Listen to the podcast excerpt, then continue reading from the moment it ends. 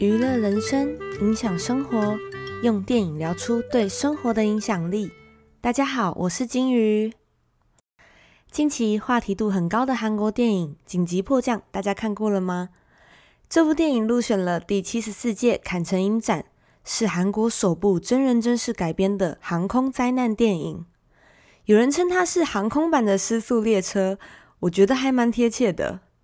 这部电影因为疫情的关系，延到今年才上映。但是在这种时候看这部片，真的特别有感。电影题材呼应了 COVID-19 新冠病毒，非常符合现实，也顺便在暗中批评国际间的关系与各国面对问题时的处事风格。飞机上揭露人性的自私，与失速列车根本就是同一个模子。疫情期间，想必大家应该很久都没有出国了吧？看这部电影的时候，会很有一种搭飞机的感觉哦。为什么呢？等等再来告诉大家。先来简单的说一下我看完这部电影的感受。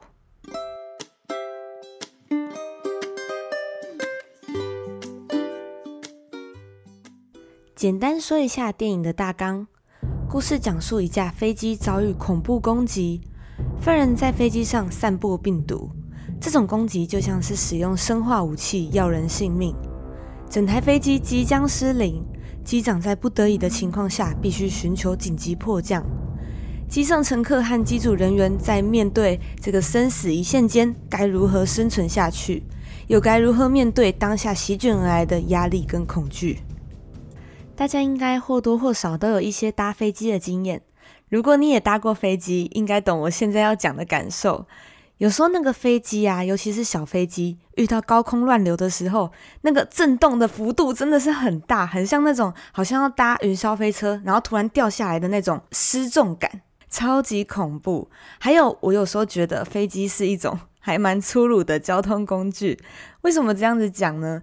那个飞机在上升的时候啊，会突然加速，然后准备起飞，整个人就像在开赛车一样，嗯，然后贴到椅背的。虽然它带给我们很多方便，但是我真的觉得它还蛮粗鲁的，心脏要够大。整体而言，我会给这部电影九十分。紧急迫降是航空术语，指飞机面对灾难的状况，机长在无法实现正常飞行的情况下下达的无条件着陆宣言。电影的一开始就以这样的宣言揭开序幕，整部电影刺激又紧张，毫无冷场。有种自己真的坐在飞机上，与角色们一起面对生命威胁的窒息感。飞机在空中向下坠落的时候，迎面而来的速度与压迫感，让人不自觉把身体往后靠，紧紧坐在椅子上。电影院仿佛变成了一个机舱。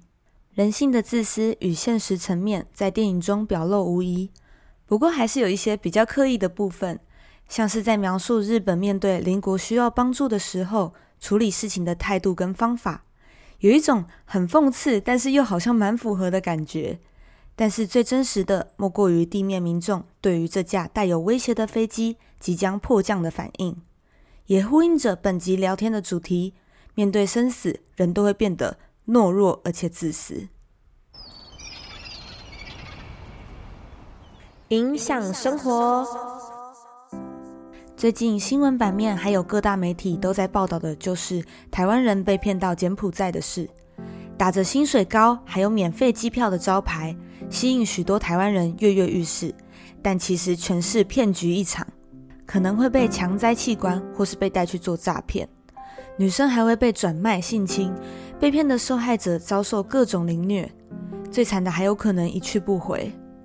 根据新闻报道，美国非营利全球反诈骗组织突然公告，拒绝受理八月三日起前往柬埔寨的台湾人。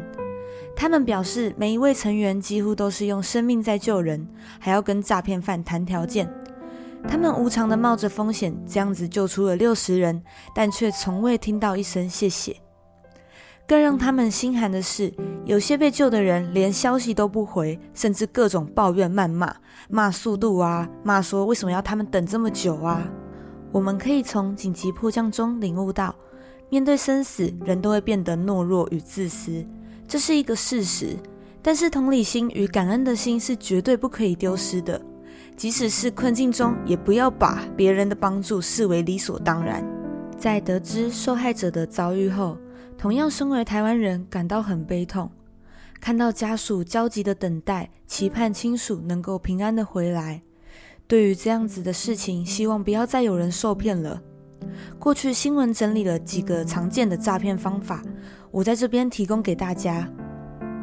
第一个就是在求职网站上，或是说利用脸书去私讯你开高的薪水，骗你自己飞过去，甚至说要帮你出机票的钱。第二个就是拉高商演活动的薪资，骗表演者自己飞过去。第三个，在台湾开小公司，欺骗你要去出差。第四个，开小公司工作几个月后就说要去员工旅游。